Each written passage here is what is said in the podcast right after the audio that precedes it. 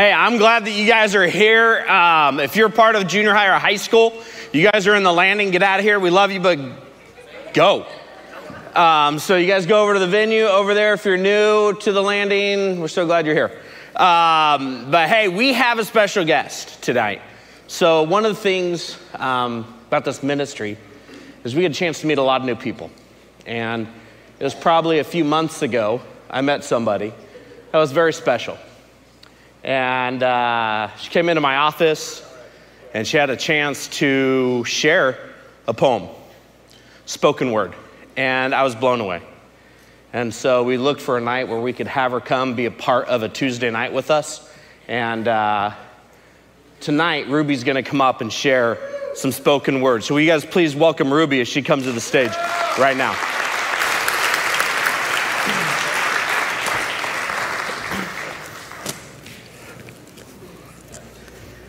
My name is Ruby, and I am a grateful believer in Jesus Christ, and I struggle with addiction. Hey, Ruby. And I'm very happy to be here. I just, um, just briefly, I started writing poetry. I have 18 months clean. I started writing poetry um, about a year ago when I was living at the Modesto Gospel Mission in a program there after many, many years of addiction. And I, I started writing poetry, and I write poetry about addiction and homelessness, and I write poetry to God. And this poem um, is called God to the Broken Woman, and it's, it's really a two part poem, so it's, but I'm reading both parts. It's between God and the broken woman. But the reason that I wrote it is because I think that sometimes there can be a disconnect when we talk about when we're a person that has grown up in an abusive home or not been shown love in our life, and we come to church or we come to recovery and they talk about this concept of loving God, just love and trust God. Well, what does that mean? How do you do that when you've never been shown love before? And so that's what this poem speaks to.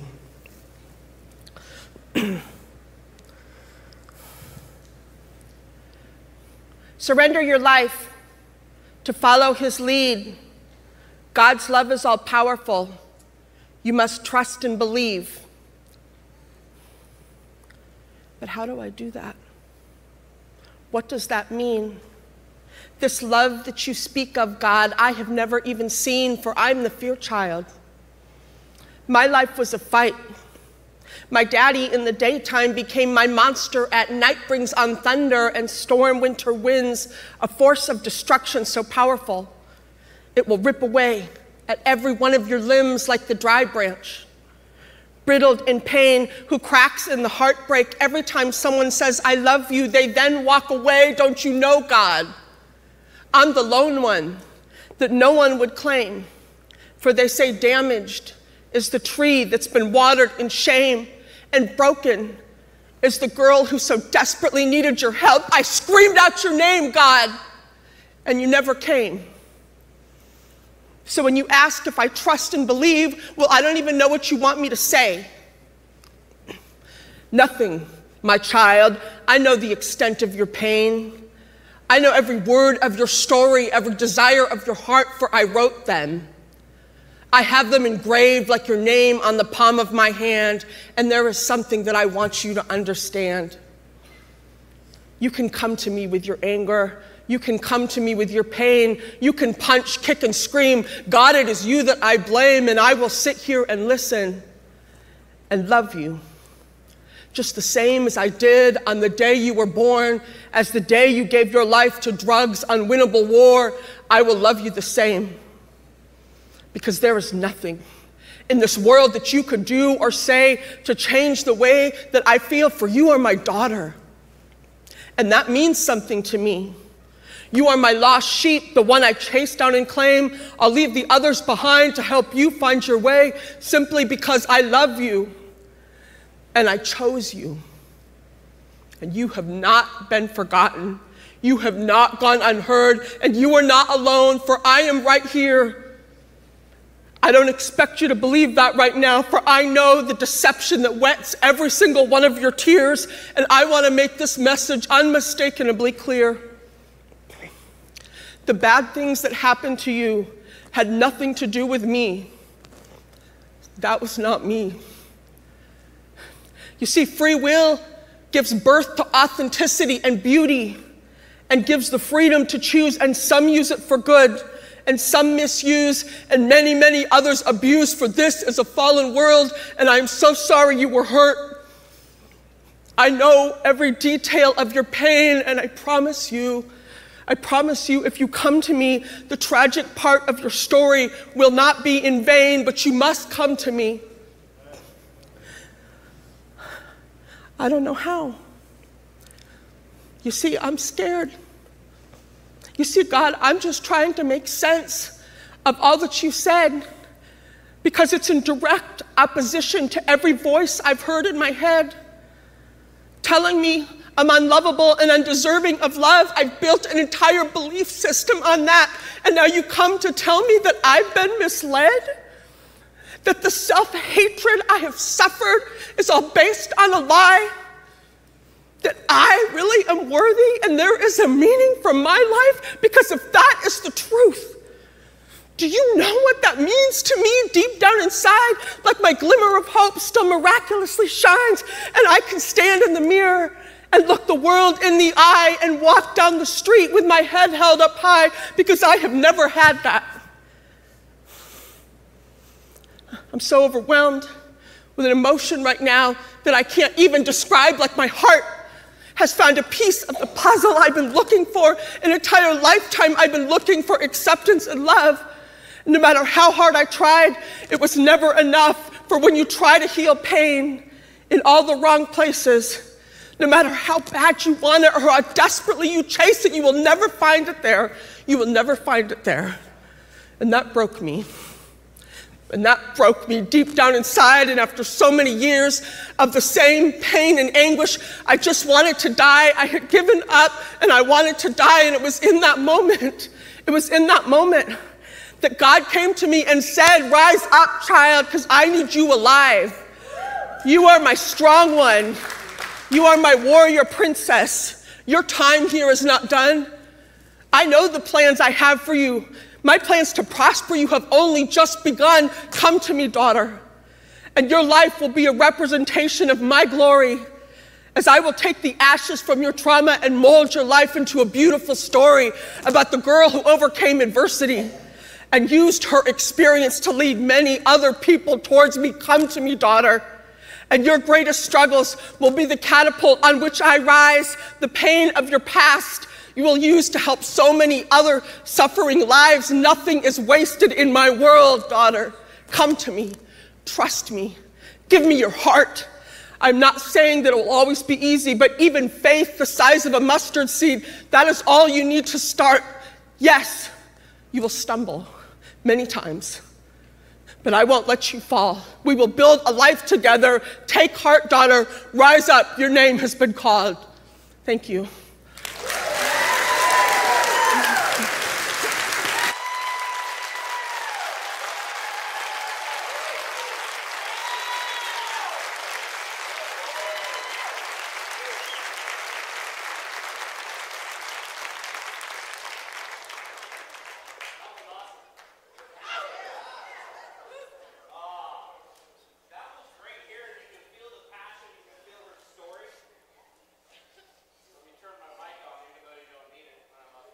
Um, my voice carries. Could you imagine being in my 10 by 10 office with her doing that? It was crazy. It was so awesome. I felt bad for all the administrative assistants out in the uh, admin pool because they were like, who's in there yelling? It was awesome. It was very, very cool. Well, hey, my name is Scott. I'm a grateful believer in Jesus Christ, and I'm in recovery for sex addiction and compulsive overeating. Uh, tonight, man, tonight's a good night, and I'm only going to mess it up. So, uh, Lord, just uh, speak through me, use me, and uh, may your words flow out of me, may not be me. So, Lord, thank you in Jesus' name. Amen. Hey, we are on step six about being ready. Step six is a great lesson, and basically, it's this idea that um, we can be ready for God to start removing our defects of character. I remember um, I was going to some uh, outside meetings and I got recommended to me a book about the seventh, sixth, and seventh step. And so, in that, the introduction is awesome. I love the introduction, it's pretty phenomenal. And in this introduction, it starts talking about this story about this gal named Mary. Mary is going on a boat trip with a bunch of other people in recovery. And so she shows up to the pier and she's going out there and she realizes the boat is leaving. She is gonna be late. And so they start yelling, Mary, hurry! And so she starts booking it. And she's running and she gets to the end of the pier and she jumps in and they're like, swim, swim! And she's swimming, but she realizes she's not really gaining on the boat and something keeps dragging her under the, under the water. And she knows that people on the boat are yelling something, but she can't really understand what they're saying. And so she's just, she pops her head up and she's swimming with all her might and she's going, she's making a little bit of ground. And she realizes she's gaining ground, she also starts to lose ground. And she hears the people screaming, Mary! And she doesn't understand what they're saying. So this time she drops, her head goes underwater and she's, what in the world is happening? Like, why am I not swimming faster? And she realized there's something hanging around her neck. And so she pops her head back out of water and she keeps swimming. And she hears them say, Mary, drop the rock. And she's all, what? And she goes back underwater and she starts to untangle the stuff that's around her head, holding onto this rock. And so as she's swimming, she's swimming, and she finally gets that off, and she simply just drops the rock. I had to make sure I moved so it didn't hit my foot. And she drops the rock, and sure enough, she makes it to the boat. And as soon as she climbs on the boat, she's gasping for air and she's looking over the side and she looks back at the shore and she's like, Holy cow, I swam a long ways. But she realizes she sees another head bobbing. And she starts yelling out, Drop the rock! Drop the rock! And this book called Drop the Rock was a great book because when we're on step six and seven, one of the things I realized in my recovery is there's so many character defects I just love to hold on to. And I need to just drop the rock. And I just, my wife knows my character defects the most, and we were actually talking last night about some stuff. I had a meeting yesterday that I just couldn't drop the rock, and walking out of that meeting, just realizing I gotta drop the rock. And today, I feel like I've dropped the rock for right now. The problem is when I swim to the bottom of the ocean and I pick the rock back up and I keep swimming again. But that's how sick and twisted we are. See, in the book of John, John chapter 8, Jesus comes across a similar story. And in John chapter 8, Jesus is coming down from the mountain, and these guys in town grab this lady and bring her to Jesus, and they go, Hey, we caught her in adultery. Time to stone her. And they grab these rocks, and they probably were not that big. Like, you probably could throw that rock forever, right? But I can't. I'm like, I can barely, I, all I can do is drop it. So, but there's other, they grab these rocks and they're like, all right, hey, let's throw these rocks at her. And Jesus does a lot of different things, writes in the ground, all that kind of stuff. But he says this thing He who is without sin, cast the first stone. One of the things I know about this room, everybody in here has sinned. And the fact that you guys admit that you sin makes me love you more. And what happens is one by one, they drop the rock and they turn and walk away. We need to stop stoning our people that are hurting and struggling, that are caught in addiction, that are still in bondage. We need to continue to love them and care for them and help them walk this road that we're in to extend grace, the same grace God gives us. We are to give those others grace.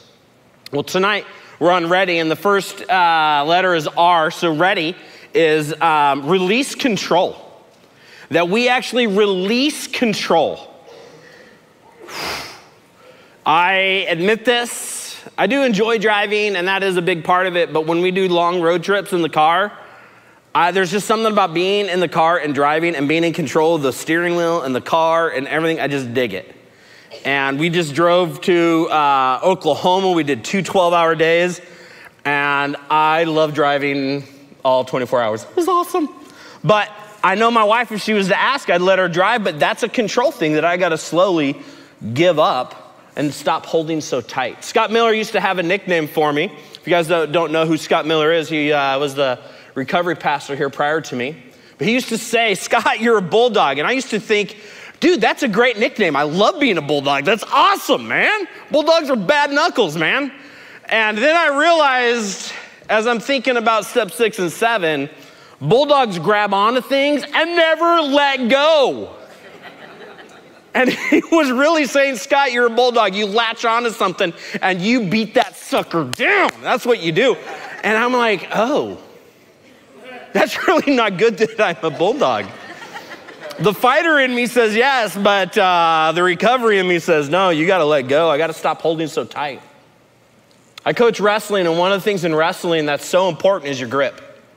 You have to have good grip strength. You have to be able to wrist control, all that kind of stuff is huge. My oldest son, Silas, was a great wrestler because he was able to get good wrist control. He was able to hold other guys' arms still so they couldn't do anything, and then he would be able to manipulate them and put them in a pretzel or whatever he needed to do and um, pin them. And that was good stuff for him. But we hold on so tight.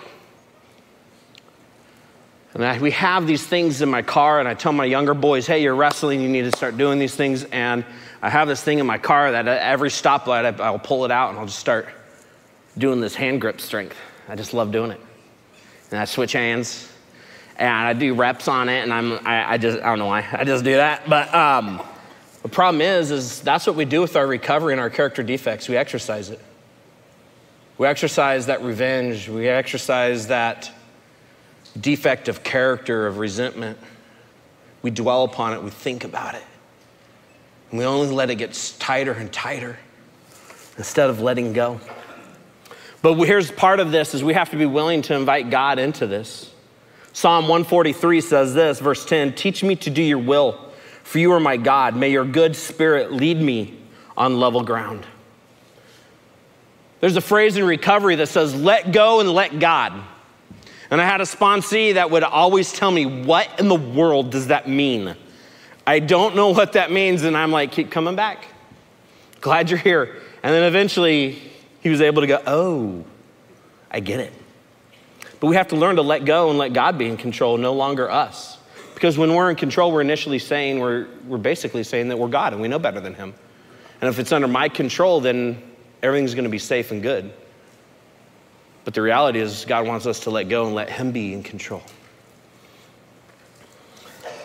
The E is this easy does it.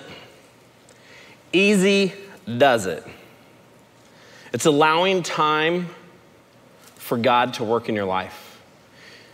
It's not instantaneous. We want that softer, easier, gentler way, that quick fix. And yet, God says, you know, it's not always going to happen like that. I'm sure there's times, like a miracle we hear in Scripture, where He heals people. He, hears, he heals the leper, He heals the person that's blind, He hear, heals the deaf, He heals the paralyzed, and it's instantaneous. But if you're like me, it wasn't instantaneous, it wasn't overnight. We have to allow God time to work in our life to remove these defects of character. See, sin, our addiction, our acting out, whether that be controlling other people or acting out in our addiction or using our character defects, is only a symptom of the problem. It's very much like when we get that cough or a cold, right? It's a symptom. It's a symptom of something else A little postnasal drip is just a symptom of something else. There's a weed in the garden is a symptom of something else. And we have to dive deep, and you can't, like, my kids are horrible at pulling weeds. Any of you guys have kids that actually pull weeds? That just take the top off. And I'm like, what are you doing? You gotta get down there and you gotta get the root and you gotta pull it out. And they're just like, is that good? And there's like this, like a like an eighth of an inch sticking out of the weed. And I'm like, no, you just ripped the top off. God grant me the serenity. right? But the root is our character defects. Our character defects. Luke chapter 6, verse 46 through 49 says this Why do you call me Lord, Lord, and do not do what I say? I will show you what he is like who comes to me and hears my word and puts them into practice. He's like a, he is like a man building a house who dug down deep and laid the foundation on rock. When a flood came, the torrent struck the house but could not shake it because it was well built. But the one who hears my words and does not put them into practice is like a man who built a house on the ground without a foundation. The moment the torrent struck the house, it collapsed and its destruction was complete. The A in ready is this accept the change. Acceptance is the solution to our problems, right? Love that phrase. I've been saying it one day. I'll get it more, but acceptance is the solution to my problems. And we got to accept the change in our life. We got to accept the fact that we can't continue to behave the way we used to behave, and we have to change what we're doing. Because otherwise, we're stuck in insanity, doing the same thing over and over again, expecting different results. The difference between seeing and allowing change. There is a difference between seeing and actually allowing change. I see change, but do I allow that change to happen? I was cracking myself up with this earlier. I know I'm going to laugh now. But we all want to guarantee that if we do the 12 steps in the biblical program, that there's actually going to be a change and there's actually going to be a miracle that happens in our life. We want that guarantee. And it reminds me of Tommy Boy. You guys remember Tommy Boy? You want a guarantee? I'll slap a guarantee on a box, and right, and then, then all of a sudden the guarantee fairy's gonna hop in your window, right? And you never know if that guarantee fairy's hopped up on. Uh, he's a crazy little glue sniffer, right? you never know. We want that guarantee, and here's what we have: we have in Scripture that God says if we follow after him, that he will heal us. James 5, we read it all the time. That if we confess our sins one to another, we will be healed.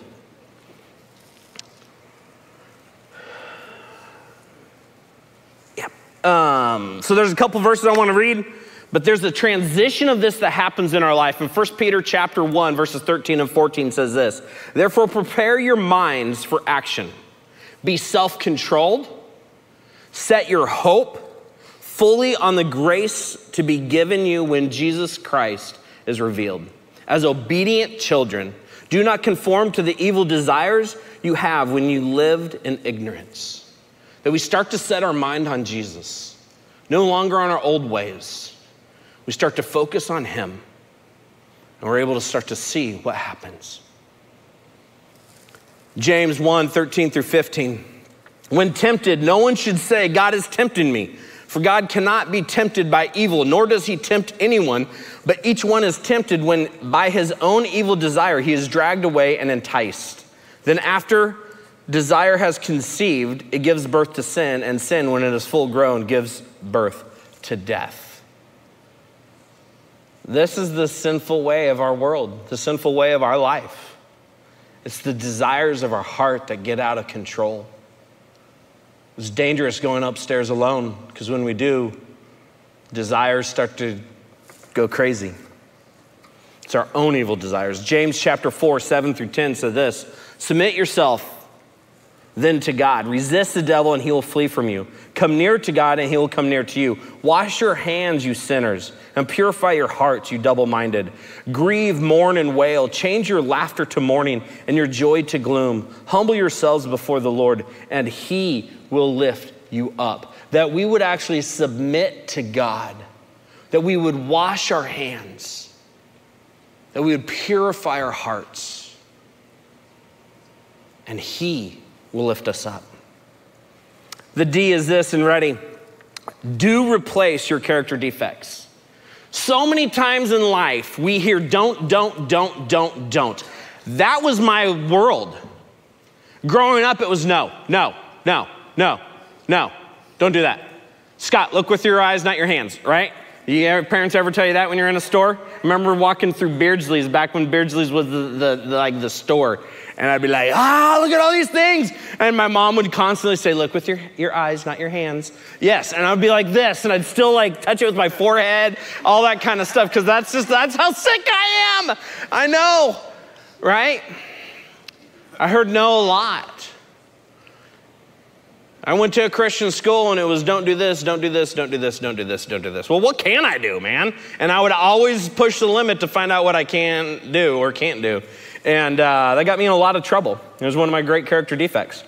Um, but it gets to a point where God wants us to do stuff.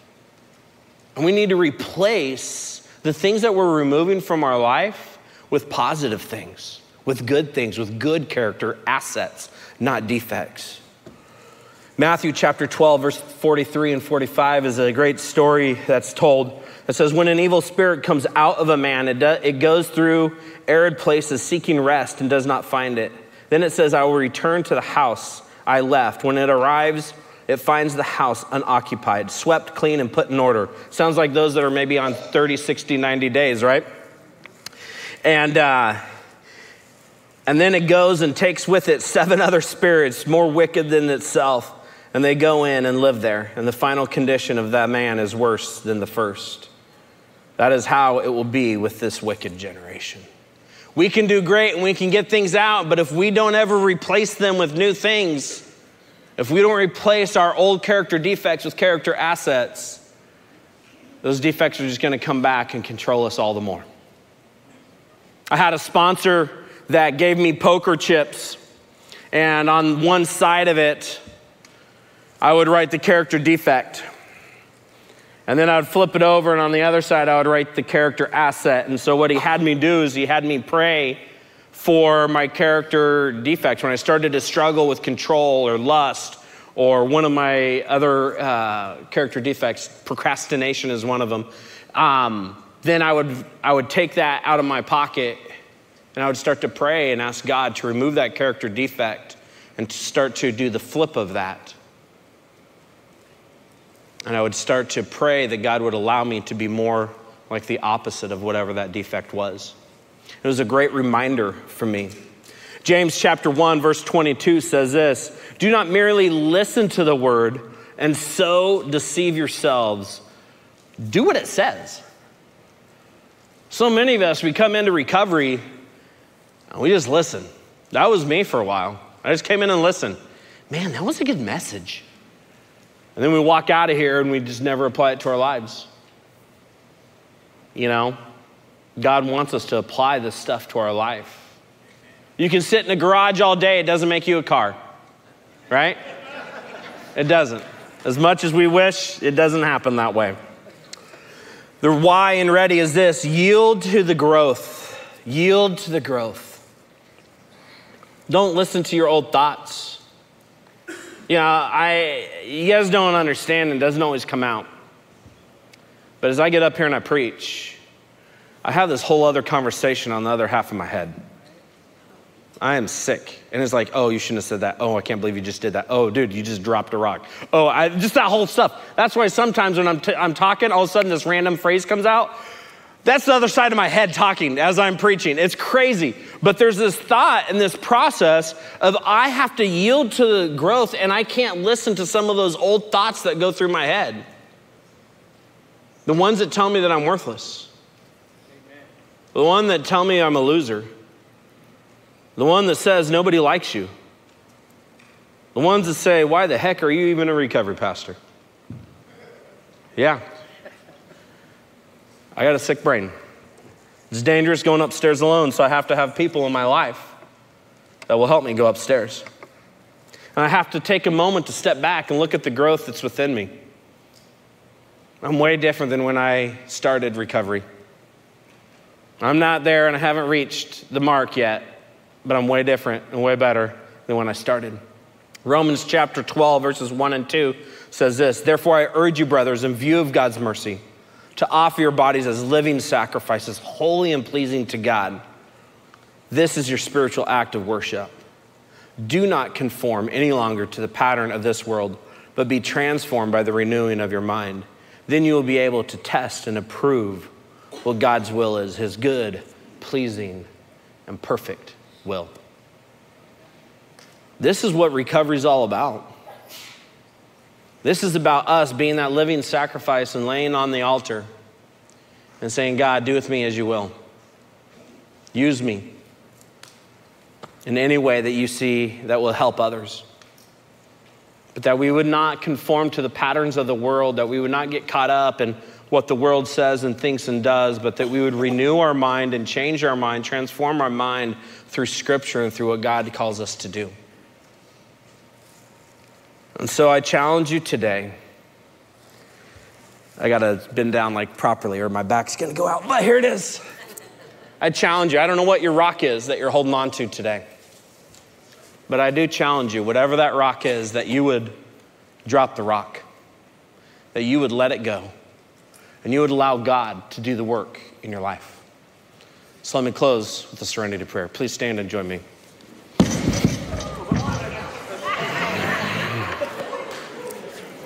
God, grant me the serenity to accept the things I cannot change, the courage to change the things I can, and the wisdom to know the difference. Living one day at a time, enjoying one moment at a time, accepting hardship as a pathway to peace, taking as Jesus did the sinful world as it is, not as I would have it, trusting that you will make all things right if I surrender to your will, so that I may be reasonably happy in this life and supremely happy with you forever in the next.